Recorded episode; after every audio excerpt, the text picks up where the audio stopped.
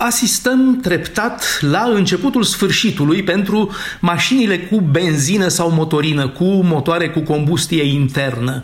Viitorul vehiculului de uz personal va fi electric.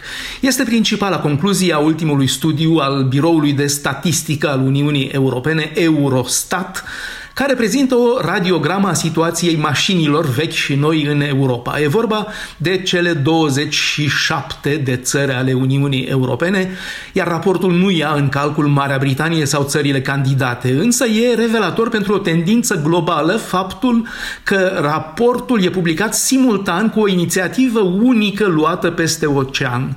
Statul american California a votat și a anunțat interzicerea totală a vânzării vehiculelor noi cu benzină sau motorină începând din 2035, peste ceva mai mult de un deceniu.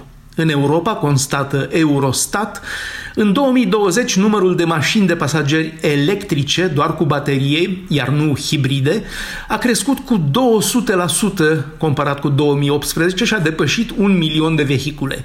Cu totul, cifra autoturismelor în circulație în aproape toate statele membre ale Uniunii a crescut în ultimii 5 ani atingând un total european de 250 de milioane de mașini la nivelul Uniunii, practic un autovehicul la doi oameni. Cel mai mare număr de mașini la 1000 de locuitori a fost înregistrat în Luxemburg, urmat de Italia și Polonia. Deocamdată însă, în ciuda acestei creșteri din ultimii ani, autoturismele alimentate cu combustibili alternativi reprezintă doar o mică parte din flota de autoturisme din Uniunea Europeană. Acest lucru se reflectă prin aceea că ponderea mașinilor alimentate cu combustibili alternativi este încă scăzută în rândul mașinilor nou înmatriculate toate. Cu toate astea, în 2020 numărul de mașini de pasageri electrice alimentate numai cu baterie în statele europene a depășit pentru prima oară un milion, ceea ce a fost de aproximativ 20 de ori mai mare decât în 2013.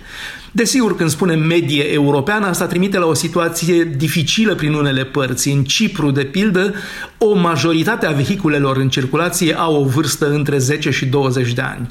Și prin alte părți, mașinile cu benzină sau diesel continuă să se vândă bine.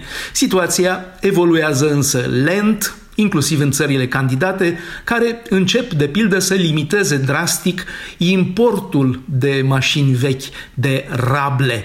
În Europa de Est, până și țări sărace candidate la intrarea în Uniune, cum sunt Albania, Muntenegru și Serbia, și-au modificat legislația pentru a corespunde celei a Europei Occidentale. Accentul nu mai cade pe vârsta mașinii acum, ci pe emisiile de carbon. Mașinile vechi reprezintă numai puțin de 6% din exporturile europene, iar Europa de Est e principala piață, urmată de Asia Centrală și abia pe locul 3 Africa. Bruxelles, Dan Alexe pentru Radio Europa Liberă.